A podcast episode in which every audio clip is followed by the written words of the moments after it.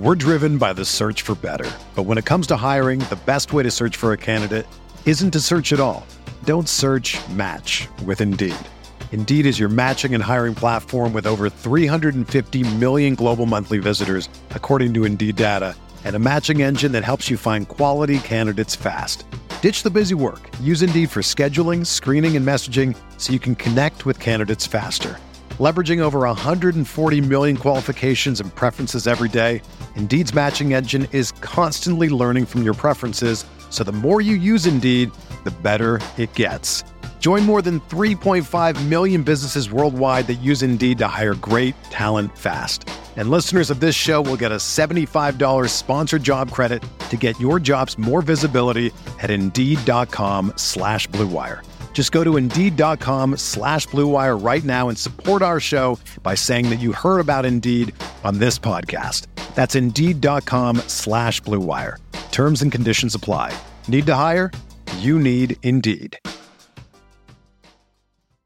Support for this podcast comes from U.S. Bank.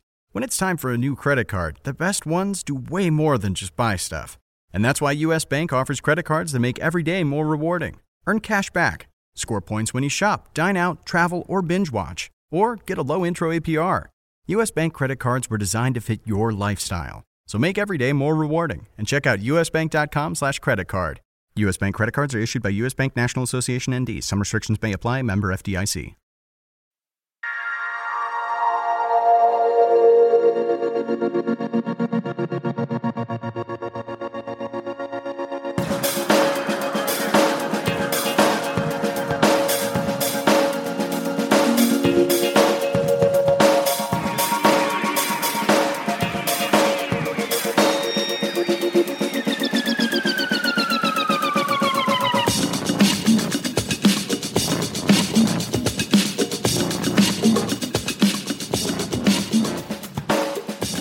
Welcome to the RotoWire DFS MLB Pod Wednesday edition, folks. Hi there, baseball fans. I'm Paul Bruno, and I'm joined once again by John McKechnie, and we're coming at you on September 13. John, the month of September looks like it will have a very little drama in terms of division standings, with most of the first-place seedings already decided, but we can certainly talk about streaks. There's a 20-game winner for Cleveland and an 11-game loser that was snapped for Los Angeles last night. Both are atypical for teams that are in first place. The Cubbies are another team that seems to have regressed in their last 10. What do you make of the current status of these teams and these streaks? Well, the Cubs have sort of just ebbed and flowed throughout the year, where it's like, oh, are they back? Are they back? No, they're not back. And, so this sort of feels like the standard 2017 edition of the Cubs. But you can draw these comparisons to the early 2000s with the Dodgers and the Indians, where obviously the A's are the last team to have a 20-game win streak from that early 2000. I think the 2002 season, and then the Dodgers were obviously looking like they were on pace to break the Mariners record from 2001 or 2000. Right. So it's been shocking to see what's happened to the Dodgers. I don't think that a 20-game streak requires a bit of luck, but of course Cleveland has a talent to pull that sort of thing off, and they're fully healthy for them, or they've been pretty much healthy. They've been getting contributions from all over that lineup, so that's been really impressive. I don't know what to make of the Dodgers right now, but I would still contend that the Indians are probably my favorite in the American League, even with the Astros going and get Verlander. I think the Indians have been there. They've almost done that, and I think they're ready to kind of finish the job this year, whereas the Dodgers, what can you say about a team that's just completely fallen apart at this point in the season? Yeah, I think I think personally they let the Arizona Diamondbacks get to them a little bit. The D-backs have owned them kind of most in the second half of the year, and looking forward to the playoffs, you wonder if they got into their heads so much that they threw a bunch of these guys off their games, and couldn't happen at a worse time. You got to think they better really right this ship in the next couple of weeks, or they'll be in some serious trouble come playoff time. Before we get into our breakdown of top FanDuel picks for tonight's games, John, I want to invite our listeners to follow me, Paul Bruno, at Statsman22, and you can follow John at Johnny McKex. Let's go through the matchups, John, with a quick preview of tonight's projected starters, noting that we're only going to take on games that are 7 o'clock and beyond. Go ahead and take us through the first half, pal. All right, so starting off our night slate, we have the Braves going with Luis Gohara, a 0-1 record with a 13.5 ERA, going up to Washington to face Max Scherzer, 14-5 mark, 2.32 ERA against the Nationals. Nationals minus 315 favorites. That's staggering, and it's a over/under of 8 in that one. Then we have the Marlins versus the Phillies. We got the Marlins going with Dan Straley, 9-8 record, 3.95 ERA, going to Philadelphia to face Aaron Nola, 10-10 mark, 3.7 ERA.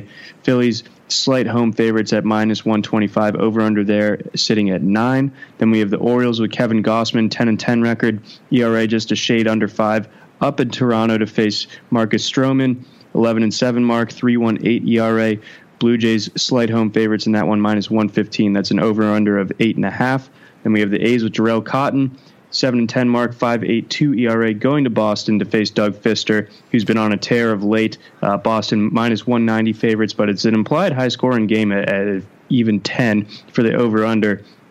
It's a 7-10 start. Then we have the Mariners with Mike Leake with 2.77 ERA, minus 110 favorites at Texas, facing Martin Perez, 12-10 mark, 4.81 ERA, implied over under there sitting at an 11. And then the Mets with Matt Harvey, 5-4 mark, 5.82 ERA, going to Chicago to face the Cubs and John Lester, 10-7 mark, 4.36 ERA for Lester.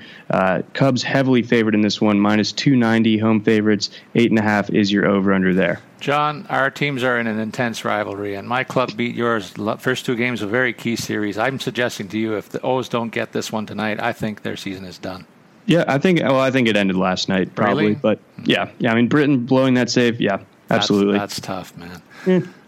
Well. It's been a five. I've come to the tough realization that the team is no better than a 500 team. It would have been lucky to make the playoffs, and if they did, they would have got knocked out in the wild card game. It's just kind of the team's just not very good. It's poorly constructed, and it's not constructed like any other winner. So, yeah, the Orioles don't deserve to make the playoffs. Well, it's a shame because you have a chance to go a long way if you make it. There's only a few teams that do, and so you can get hot at the right time, and they do have some pieces. I fear that lineup offensively, and. I still think if they could sneak in, they would scare some teams just with the power that they can produce, and they got to get their pitching in order. I think that's the big problem for you guys. Oh, yeah, absolutely. Has been for years. Yeah. All right, the rest of the slate, John, has the Pirates with Tyler Glasnow, a 2.6 mark, 7.45 ERA, at the Brewers, and Chase Anderson. He's had a fine year, a 9.3 mark, a 2.93 ERA, and it's reflected in the money line. It's a minus 170 in favor of the Brewers, and the over-under at 8.5. The Padres will throw Dinelson Lamet, who I was on in a big way last week, and I got rewarded. I actually cashed with that lineup that I posted there you on the show. Lamet, 7-7, 4.32 ERA at Minnesota. Irvin Santana, 15-7 mark, a remarkable year for the veteran. 3.45 is his ERA there. A favorite Minnesota is at home at minus 150, the over-under at 9 for that 8-10 start. Then we got a couple of youngsters. Tyler Mahle for the Reds in St. Louis against Jack Flaherty. The money line is a minus 160 for the Cards, who are still hoping to fan some flames in the pennant race, at least for a playoff spot, I guess, the wild card. The over-under set at 9 for that one, at 8:15 start. The Rockies and Arizona, this could be a playoff preview. The Rockies go into Arizona with German Marquez, 10-6 is the one-loss record against Patrick Corbin, 13-12 there. Minus 150 is the money line, and the over-under set at 9 for that 9:40 start. The Astros throw Lance McCullers Jr., a 7-3 record and a 3.97 ERA. They're a road favorite, minus 120 and 8.5 on the over-under against the Angels and Tyler Skaggs with his 1-5 record, 4.86 ERA and a 10.07 start. And finally, those Dodgers who snapped that ugly 11-gamer throw Yu Darvish on the mound, a 2-3 record of 5.34. He's not been very good for LA since he joined them, though they are heavy favorites in San Francisco against Matt Moore and his 5-13 record of 5.31 ERA. And all right, John, let's get into this with our starting pitchers. Look, we start there all the time, taking a look at the top end of the tool board, the FanDuel board, where we see 6 hurlers at or above the 8,500 mark, starting from the bottom up. I'm going to take a shot at this, my friend, and I'm going to say I'll be nervous choosing Gossman because too many Blue Jays have a good history against him in head-to-head play, though he's done a little bit better this season against them. I still am a little nervous. There's too many crooked numbers there. Patrick Corbin against the potent Rockies lineups makes no sense to me as a value play. I fade Scherzer, even though his win probability and game score should be solid. It's just too much money at $10,800.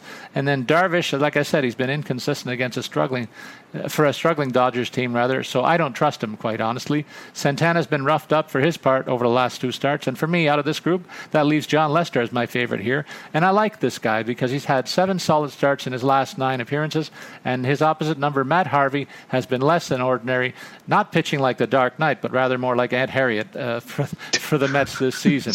So he should be easing pickings for the Cubs offense. Do you agree or disagree, John? No, I'm with you there on Lester having the high win probability there, and I think that as the show progresses, you'll see that I think the Cubs should be able to take advantage of that matchup offensively. I'm also with you as far as Gossman is concerned. My one disagreement here is probably on Scherzer. He is the top pitching guy, and he's priced as such at 10.8. But I mean, we've seen him closer to 12,000 at different points this year. Obviously, his last couple starts since coming back from that neck thing haven't been your typical Scherzer, but he's going against the Braves lineup that's really kind of just trying to get their feet wet as heading into 2018. And the Braves have a young pitcher on the mound, so I believe that the Nationals should have plenty of run support for Scherzer. Not that he really needs it, but I think that minus 310 favorites, I mean, that's just staggering to me. I think that Scherzer is the safest play, and I was able to build a lineup around him. So I do like Scherzer tonight of these top-end guys. And then with Santana, I would feel better about using him tonight, but his road splits are a lot better than his home splits. He's been pretty middling at home, and you pointed out that that he's been roughed up a little bit in recent starts. So I'm probably off of Santana just a little bit, even though maybe a matchup against the Padres is something that can kind of neutralize those bad home road splits there. So we'll see what happens there. And then, moving down into the next tier, I guess the guy that stood out to me from that tier is Santana's opposite member, Dinelson Lamet, a guy that you pointed out to last week, like you said, 2.73 ERA in his last 5 starts. I'm just a little bit gun shy about using him in an opposing park where the Twins hit 7 home runs in the first 7 innings last night. That's an offense that's primed for the playoffs. So I'm a little bit gun shy on using LeMay, even though I've liked his track record of late. John, I might move down and select my starter of choice for tonight in this range in the 8,400 to 78. I'm leaning toward Doug Fister here.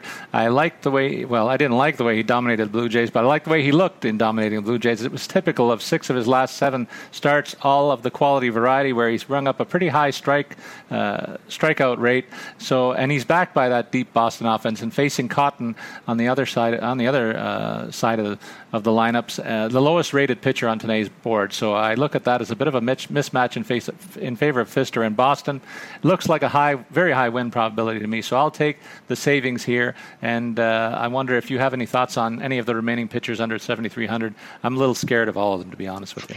Yeah, this is where we get into a bit of, we talked about the September call-up type of factors here. I think maybe Tyler Glasnow, he's starting to show the promise that many people have built up to have for him. And he's going against a Brewers lineup that really has kind of struggled in the second half. So maybe Glasnow deserves a little bit of attention. I mean, you're not going to start Germán Marquez out in Arizona, and you're not going to start Matt Moore, even though he's facing a Dodgers lineup that has obviously struggled mightily. Yeah. This is a matchup where Matt Moore, quite frankly, has been arguably the most disappointing starting pitcher in all of baseball this season. So it's hard to justify using a guy like him. And then Martin Perez, I mean, the over-under in that game is sitting at 11. So there's going to be a lot of offense in that game. So you don't want to get a pitcher from that matchup. Yeah, we might see some football scores on the board. And speaking of football, it's time to get into our promo, John, with FanDuel. And that is a reminder that fantasy football fans, the wait is over. We've come through week 1. FanDuel is a place to be. free for your fantasy football for everyday fans. So jump on that opportunity. There's new contests starting every week. There's no busted seasons. There's something for everyone, in fact. Lots of contests to choose from, starting for as low as $1. Just pick a contest, choose your team, and watch your score in real time. In terms of week one, John, there were plenty of surprises right off the Thursday nighter. I mean, I went heavy on the Pats in terms of that game, and I was not rewarded at all. Tom Brady looked every bit of his 40 years and was really off target like I haven't seen him in a long time. And the Cards lost their bell cow, running back David Johnson. It's been a long time since a consensus number one pick overall in most drafts has blown up like this. He might be lost for a long time. I know you'll have a little more to say on that. You filled me in before we went to air. He was no worse than number two in most season-long drafts, and a lot of those guys that went big on him are really licking their wounds this morning. And Zeke played for the Cowboys and might play there all year long, so I'm happy for that in terms of the Dallas possibilities for success, but still, this guy's got to clean up his act. What say you about the names that I've mentioned? Oh, yeah. I mean, obviously the Cowboys are a totally different team when Zeke's on the field. So as long as that legal process is stalling out and he's on the field, then Cowboys should be in pretty good shape. I think that the David Johnson injury went ahead and kind of exposed everyone's fears about that Cardinals team. I mean, he was a guy that's so versatile in the run and the pass game. And like, it's no wonder why he was pretty much the consensus number one overall pick. So with him gone, you see a really old and kind of, I wouldn't say washed up, but just like diminished skill set, Carson Palmer. Yeah. We have a receiving core that's just like not all that great at this point. And the defense is actually a lot more able to be picked on than maybe a lot of people expected, just because the names of Tyrann Mathieu and Patrick Peterson are there. Doesn't mean that entire unit is as good as it has been in recent years. So I think the Cardinals are in deep, deep trouble. Yeah. I wouldn't be worried about the Patriots. The last time that the Chiefs beat the crap out of the Patriots in the regular season, I believe the Patriots got written off, and then they went ahead and beat the Seahawks in the Super Bowl. So exactly, it's way too early to really, like, you can never count out the Patriots. They're like Michael Myers or Jason, like, you know, they get knocked down, but they're just going to come back and take everyone out. So you know, wouldn't be worried about them. John, you and I are two of the 2.5 million players who have actually won a cash prize playing on FanDuel. We invite everybody to take advantage of our special offer for new users, where they can sign up today on FanDuel.com/RW. For signing up, you get a free 6-month RotoWire subscription plus a free entry into the NFL Sunday Million, which offers more than $1 million in cash prizes with your first deposit on FanDuel. Just visit FanDuel.com/RW. Of course, these contests are void where prohibited. All right, partner, let's get into our position-by-position picks, starting with the catchers as usual, where we see another narrow skew from top to bottom, beginning with 5 top picks at 3,000 or above. Break them down for us, will you? Starting up at the top here, you know, you got your standard Buster Posey, but he is in San Francisco. He's checking in at 3,400, but he is going against Yu Darvish, so that's a very tough matchup. Obviously, Posey just doesn't have a ton of home run potential in that park, it seems like. So even though he is the best offensive catcher in baseball, I don't love him for DFS purposes again. So I'm probably fading him. Robinson Chirinos has been great though. Right. Over the second half of the season, you know, since they got rid of Lucroy and just kind of turned to Chirinos, he's completely answered the bell. Yeah. In pretty much every respect. So going against Seattle. In his home park in Texas, where there's a high implied over-under there. If you don't spend up at catcher, then I could definitely see getting as many bats as possible as you can from the Seattle-Texas game, and Chirinos would certainly be one to consider. And then, Tucker Barnhart going against a young pitcher in St. Louis, and Yadier Molina on the other side of that game. Both of those guys should be in line for quality matchups there. It's just, I'm not totally sure I'm going to be able to squeeze either of those salaries into my lineup, but I think that anyone from Chirinos to Barnhart to Molina are certainly worth the money if you can swing it. Well, I'm going to try. I went cheap on the pitcher, so I'm going to fit either Molina or Chirinos in there. I like them both. For his part, Molina has continued a solid second half, John, wielding one of the hottest bats among all catchers of late, particularly 7 hits in his last 4 games, heading into tonight's game on the current Cardinals homestand. And tonight faces an unproven Tyler Mahle on the mound for the Reds. He's leading a St. Louis charge toward a possible wild card. He and his mates won't stumble in this matchup, in my opinion, so he might be a good bet, good safe bet tonight if you can fit him into the lineup. Chirinos, you said it, is the other guy in this top group who earns my accolades too, due to a solid current hitting streak that sees him with a 5-gamer, including 2 multi-hit outings. He's also got those 17 round trippers on the year, and Mike Leake has been known to give up a high homer rate of late as well. What about the remaining backstops below $3,000, John? I think Lucroy has a little bit of appeal here tonight, but you're not getting the same Jonathan Lucroy you have in years past. No. Wilson Contreras, I think, could be a nice play now that he's back going against Matt Harvey. Again, you'll see that I do like plenty of Cubs bats in this one, but I'm going to go a little bit against the grain here to try to separate myself. Go, a little counterintuitive, because generally I don't use Yasmani Grandal against left-handers, but I will make an exception in this case when he's going against Matt Moore. So he's my catcher for tonight, checking in at 2,800. So it's a not too hefty of a price to pay for a bat of that quality. And then you got to also consider that Matt Moore is probably not long for this game, at which point Grandal will get some exposure to the right-handed relievers on the Giants, and I think that that should enable him to have a profitable evening. The only other name that I'll add to this range is got to be JT Realmuto for me. He's been really raking over the last 2 weeks. He gets Aaron Nola, who's been roughed up quite regularly over the past month, so I'll take the hot bat over the cold pitcher every time, John. Then we go over to first base. We see the usual names in the top tier, so we'll bring it down a little bit lower instead of talking about the same 4 or 5 guys. Let's take it down to 3,500. Your breakdown on, let's say, the top half of the first base options, John. Okay, so outside of your standard Goldschmidts and so on, so the 3,500 range up to 4,000 or so, I do like Joey Gallo a fair bit. Touching on that Texas game, I think that he's certainly someone that has the pop potential to really pay off with just one swing of the bat. So I would be considering him. Matt Olson quietly has been having an excellent September out in Oakland. I know he has a tough matchup against a guy in Doug Fister that's really kind of turned it on of late. But I want to hear what you have to say about this tier, but I do have another guy at first base down a little bit cheaper than we usually go to when we're talking first base. Yeah, I've got one in the bargain range, too. We'll save that, too. But I want to react to the first tier, and I like Anthony Rizzo a lot. I'm really thinking that tonight's a good opportunity to stack Cubbies against the struggling Matt Harvey. And Rizzo, for his part, has been picking it up consistently of late. So I think that's a pretty good value, even at $3,900, John. So I feel really confident about that one. And then in terms of the mid-tier, I like Joe Mauer's put together a fine year, $3,300, not usually linked with the top power hitters, but he gets on base a lot, and he's in the middle of that batting order that's been pretty consistent all season long. So I think a pretty safe bat there at $3,300. Chris Davis scares the bejesus out of me when he plays in Toronto. He's been really quiet for 2 games, and you just have to think that he's due to run into one sooner or later, and he has a good history against Marcus Stroman. So that's another name I'll throw out in that tier before you chirp about the Orioles. And then what about any bargains that below 3,000, John? I'm going to give a shout-out to Justin Smoke. I cannot believe this guy's priced at $2,900, considering the matchup that he has. The Jays have clobbered Gossman in their careers. This guy's been part of that mix, and he's had an all-star caliber season.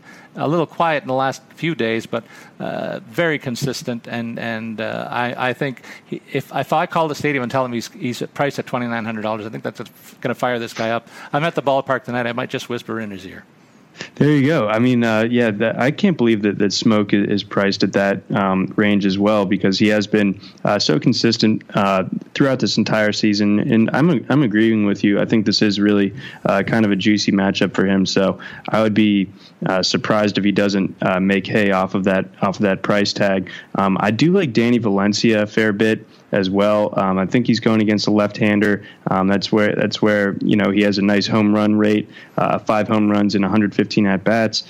He's got an OPS close to 900 against southpaws. So I think that Valencia at just 2,500, provided that he is in the lineup, he's a guy that you got to make sure, because the Mariners do like to platoon at a lot of spots. But if he's in there, 2,500, that really gives you a lot of flexibility, especially if you are to spend up at your pitcher spot. All right, let's move over to second base, John, and look at the top tier down to $3,600. I really like DJ LeMahieu here for $3,600. He's been consistently north of that 300 batting average all season long, and has a solid 13 for 34 history and a platoon advantage over Patrick Corbin, the opposing starter. For me, he's a clear favorite here, but who else might you be looking at in this top tier? For as disillusioned as I am with the Orioles, I think that the Jonathan Scope at 3,500 is a bit below where he probably should be priced. I know this is a relatively tough matchup for him, but 3,500 for a guy that's near the league lead in so many different batting categories, RBI especially, and his power from the second base spot is almost unmatched. So I do like him a fair bit if you're going for the expensive route at second base. What do you think about the price on D. Gordon, $4,000? I mean, he's had a pretty good week, but I'm scared because he's not a power hitter. And I know you've talked me out of going this route a few times this season, so I wonder what your opinion is on the D. Gordon matchup against Philadelphia. This could be a situation where Nola is he struggles to hold base runners on, and D. Gordon can always sense that. He always has that ability to kind of scare the pitcher whenever he gets himself on base, and he has a better on base ability than like a Billy Hamilton or something. So if you're paying up for Gordon, you're paying up for the speed aspect. You're paying for him being on first base, and the Mariners hit a double and he scores from first, with no problem. He's able to take that extra base almost every time. So I think that this matchup against Nola, who hasn't pitched as well as he was, from that stretch from, mid-June to mid-August, where I think he went 10 straight starts with under 3 earned runs allowed.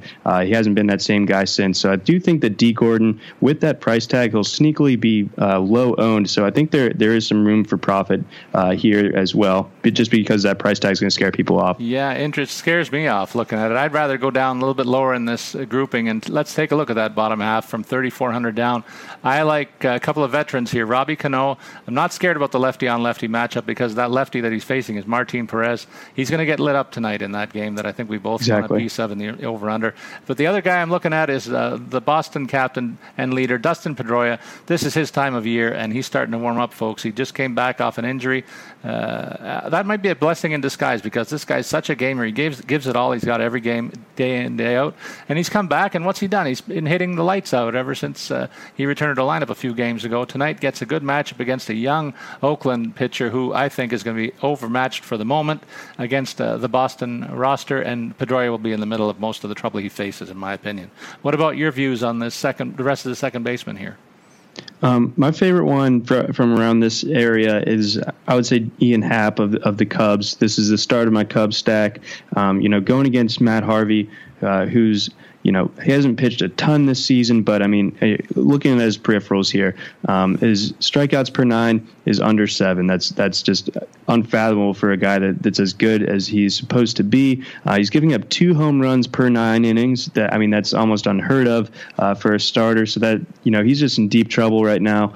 I don't really see things getting better for him the rest of the season. And Ian Happ does most of his damage against right-handers to begin with. 17 of his home runs this year have come against right-handers, so I think that this all lines up extremely well, and to get exposure to a Cub stack for just $3,000, I think it is that screams out as one of my favorite bargains of the day. That's a great call, John. And if you're looking for bargain basement value, take a look at Ryan Goings, who's been moved up in the Jays batting order of late because he's been remarkably productive, particularly with runners on base, priced at only $2,500.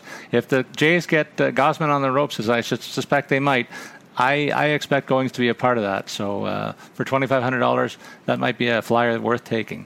If we look at the third base situation where we see the usual suspects above $3,500, there's a trio of guys who stand out for me, John. Bryant of the Cubs, he's part of that stack against a vulnerable Harvey. That makes complete sense. There's not much explanation. Turner for the Dodgers, despite the team's struggles, continues to be remarkably consistent and productive. And he earns a platoon advantage tonight against the struggling Matt Moore. I think that screams good value at the high end.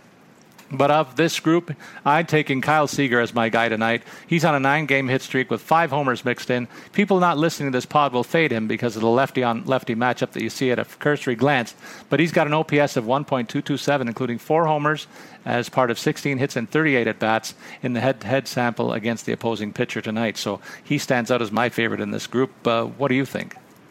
Oh, I really like that call. That's an interesting one on Seager. I think that, you know, you and I have gone back and forth on getting after Mariners and Rangers bats tonight. And I think that he sneakily, you know, he's always kind of under the radar because he plays in Seattle and on a team with Cano and Cruz and so on. So he kind of gets the third fiddle there, but he's a very productive player, very dangerous. And this game is going to have a ton of runs and he's going to be part of it. But I can't go away from Chris Bryant right now. I know that over the last 2 weeks he's struggled a little bit. OPS still just shy of 900 though, so that's still pretty strong overall. I just think that regardless of his recent track record, I think that Matt Harvey should be what cures what ails the Cubs for the most part this evening. So 3,800. When we see Chris Bryant, upwards of 4,500 some of the time, I think that he makes plenty of sense. And I wouldn't mind using your guy Josh Donaldson against Kevin Gossman either. I think that Gossman can certainly serve one up to a guy like Josh Donaldson. Yeah, who do you like below the $3,500 mark, John? There's some interesting names there down there too. I'm confused as to why Jake Lamb, sort of like what you're saying about Smoke. I mean, I get it though, because Lamb really has kind of fallen as a guy that has him in a bunch of season long leagues. He has not been the same guy in the second half. But I think that anytime that you get him for under 3,000, that's just a bit too much of an overcorrection for what he's been doing versus how talented he actually is. I know he's going against Marquez, who's, one of the more promising young pitchers for the Rockies. But, this is a game in Arizona. The Diamondbacks, one of the more comfortable hitting teams when they're in their home park. Overall, I mean, they're so dangerous when it's at Chase Field. So I think getting Lamb at 2,900, I mean, the only concern here for me is it makes you wonder if it's a trap because it stands out so much. Yeah, I think that one leaped off the page to me too. So great call there. In this range, I like Devers as part of the Boston stack tonight, John. This kid continues to hit with 8 safeties in his last 5 games, and this looks like the tasty matchup for the Beantown Brigade. I already mentioned they're looking at a wide-eyed pitcher on the mound tonight, I do believe. And he will also get the edge in this righty versus lefty matchup. And that's all for $3,300. As well, there's Eduardo Escobar right up there with other power-hitting corner infielders over the last 2 weeks with a smoking hot homer stroke of late. Another platoon advantage for him for only $3,200. So that's some other interesting plays that I think there are some bargains attached to these names. Now, let's look over to the shortstop position where we see 5 premium guys over $3,500. Your thoughts, John? This is probably where I'm going to have to save some money. I'm going to go a little bit cheaper in this range, but I do like, again, just going the Elvis Andrus route. He's having a career year. Nails. Yeah. He's 4,000, so that's expensive, but that might drive the ownership down. And again, just getting as much exposure to that game as possible is not a bad idea in my mind. But are you approaching this one, or are you going a little bit cheaper? I'm liking the call on Andrus, but if I don't go with him, there's a couple other names that I think are surprises below the $3,500 range. Considering when you consider Gene Segura and Carlos Correa, I mean, who would have ever expected Correa to be down here at any point during the season? Both are enjoying fairly productive years, but Correa's been a little quieter than I would have expected of late. Maybe that accounts for the discount, but I'm going to flip a coin between these two guys. I like where they're hitting in their respective orders and like what they can bring to the table in tonight's respective matchups. So they both look like bargains to me. Can you help me decide? That is pretty tough there. I do like, I probably like Segura right now. I know that Correa, talent wise, probably has the edge, and in terms of power too. And I gotta like that. I like that matchup a lot for Correa, but I like the matchup for both of them, honestly. I probably give the lean to Segura just because he's $100 cheaper and he's in a more hitter-friendly ballpark. But I also wanted to touch on Jorge Polanco of the Twins. You know, over the last 30 days, he has one of the higher weighted on base averages of any set of any shortstop. You know, it's a 429, which is astronomically high. It's actually higher than what Francisco Lindor has over the last month. So for him to be just 3,500, I might need to kind of rejigger some things in my lineup to try to fit him in, and maybe one other Twin to kind of pair him up with. Well, I wonder if we have room to pick one of the big bats on the in the outfield, John. There's a mitt full of names in the plus 4,000 range, and for me, I'm shocked that Giancarlo Stanton hasn't hit a home run in 2 games. So I think he's in a major slump, and he's got to snap out of it tonight against Aaron Nola. And I might lean on him just because I think some of the other names here they don't have as favorable matchups. Mookie Betts, you've talked me out of this guy more often than not, so I just fade him for $4,300 at this point, not giving me a return. I've been burned by him. I think he killed it last night, but I think, yeah, in general, he has been kind of off this year. Certainly not hitting to those levels that we were expecting, you know, if you were going after him in season long. So I'm with you there. I'm not mad at you for fading a Red Sox. Who's your guy in the top tier then? I mean, I like in this group Stanton in a big way because of the matchup he gets and the fact that he's overdue after being in a terrible slump for 2 games. Yeah, it's just a devastating 2-game slump. That's the point we've gotten to with him. It's absolutely absurd. He's freaking Paul Bunyan out there. But I would say J.D. Martinez, again, you know, you want to get a piece of that Arizona offense when it's at home. He's 4,600, so that's pretty expensive. But I think he has something like 12 home runs in his last, 16 games or something absurd like that. J.D. Martinez has been an absolute revelation since coming over to the Diamondbacks and, you know, joining an actual winning team. But I think, you know, a guy like Rhys Hoskins is a little bit interesting as well. You know, I don't think that you and I have talked about him enough for what he's done. You know, 16 home runs in his first 32 career professional games, and that is, I mean, that's just unbelievable. So, you know, he draws a pretty good matchup here against Dan Straley. He's just so red hot right now. It's hard to make an argument against using him. If you do have the $4,100 or $4,200 to spend on an outfielder, then I think Hoskins has to be your guy.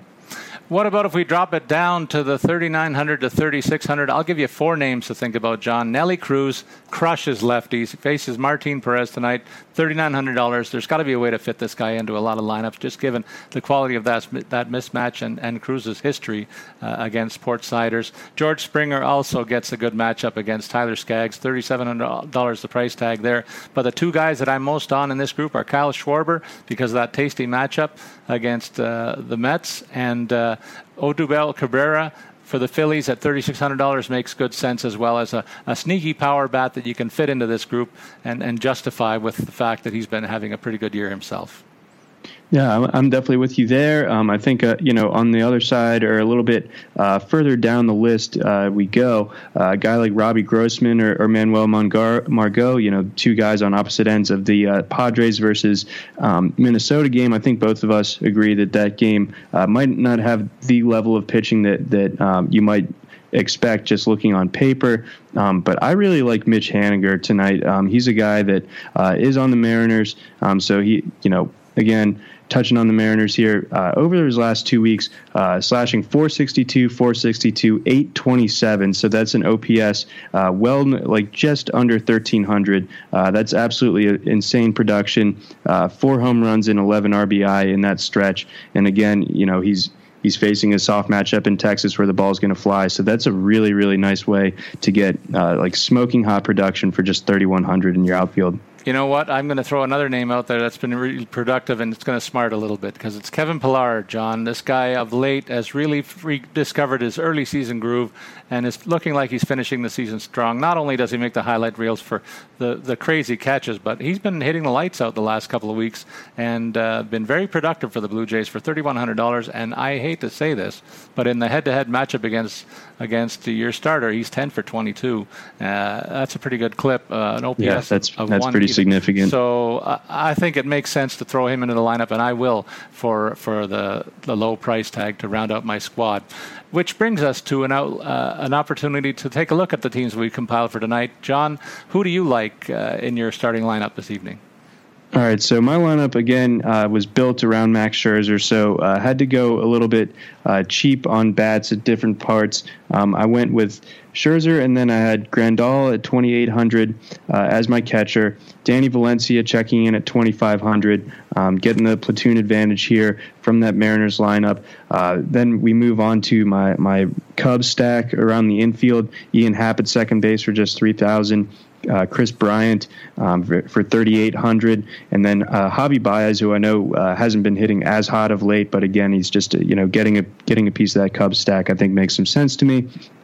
And then moving on to my outfield, again, Mitch Haniger is a guy that's just on an absolute tear right now. Yasiel Puig at just 3,100 is a guy that going against Matt Moore, I think that the Dodgers might sort of really, really come out of their slump tonight, and I think Puig would be part of that. And then taking a bit of a flyer here, we'll see if he's in the lineup, but if he is, 2,600 for Jason Worth against a young Braves pitcher that really has kind of struggled early in his major league career, and I think that Worth definitely gets a platoon advantage here, and I think that he is a nice like cap relief type of option to round out my outfield. All right, and what I've done is I went a little cheaper than you on the mound. I went with Fister. I like the consistency that he offers tonight, the high win probability against visiting A's, and I have Yadier Molina, one of the top and catchers on the board. $3,300 is not that big a price tag, managing to fit him in. The insulted Justin Smoak, who's going to have a little chit-chat with me before the game tonight, $2,900. Dustin Pedroia, raking like he does at this time of year every year, $3,300 is a low price tag for him. Kyle Seager in the middle of that infield with Gene Segura for Seattle against Texas makes a good two-thirds of a stack possibility for $3,600 and $3,300 against a very vulnerable Martin Perez. Then my outfield shakes down as the follows with Kyle Schwarber taking a shot at Matt Harvey tonight, I think, for $3,600. He's pretty vulnerable, Harvey is, so the Cubbies could really be a good stack possibility there. Odubel Cabrera, the sneaky pick that I think fits in nicely into my lineup for $3,600. Like what he's doing of late. And then Pilar, of course, I really like what he's doing of late for that low price tag of $3,100 against your Orioles tonight. Looks like a bargain to me. What does the RotoWire lineup optimizer have in store for us tonight, John? I know they agree with you on pitcher. Yep, optimize. Yeah, it's hard to disagree with the RotoWire pitching selections. Usually they get that right more times than not. So Scherzer is your pitcher here for the optimized lineup. Following that up with the Jonathan Lucroy at catcher, Eric Thames and Neil Walker. So a little bit of a miniature Milwaukee stack going against Tyler Glasnow. That's kind of interesting. Jake Lamb at 2,900, a guy that you and I both pointed to as a nice value this evening. Trevor Story on the other side of that game at just 3,000.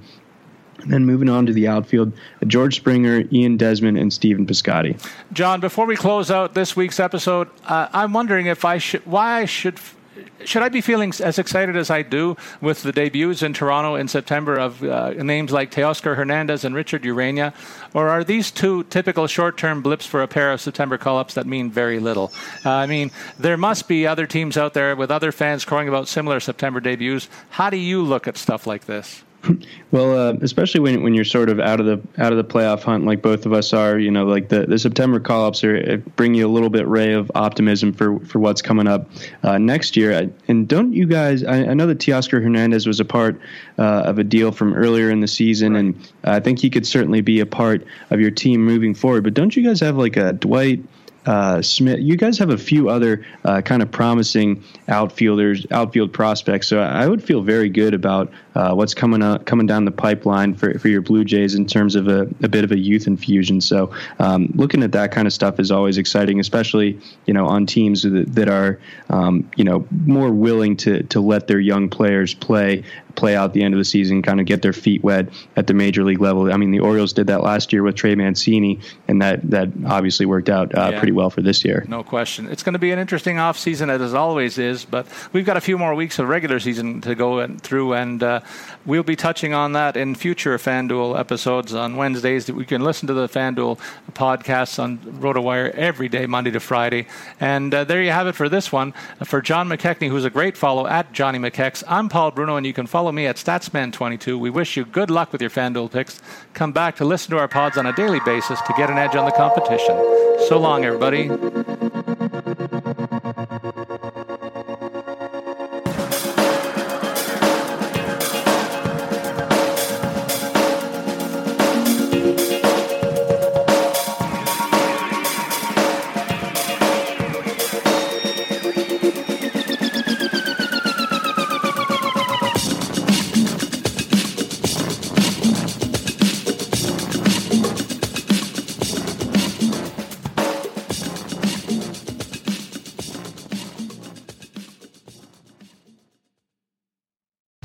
Whether you're a world-class athlete or a podcaster like me, we all understand the importance of mental and physical well-being and proper recovery for top-notch performance. That's why I'm excited that Unified Healing is sponsoring this podcast. Unified Healing is a new and super innovative global network of wellness centers powered by Energy Enhancement System, or EE System. If you haven't heard of the EE System, you'll want to listen up. This technology promotes wellness, deep relaxation, purification, and rejuvenation. At hundreds of locations across the globe, access to a center is easy and affordable. Interested in experiencing the EE System technology for yourself? Go to unifiedhealing.com/bluewire to learn more and find a center near you. That's unifydhealing.com/bluewire. No material or testimonials on the Unified Healing website are intended to be viewed as medical advice or a substitute for professional medical advice, diagnosis, or treatment. Always seek the advice of your physician or other qualified healthcare provider with any questions you may have regarding a medical condition or treatment and before undertaking a new healthcare regimen, including EE System.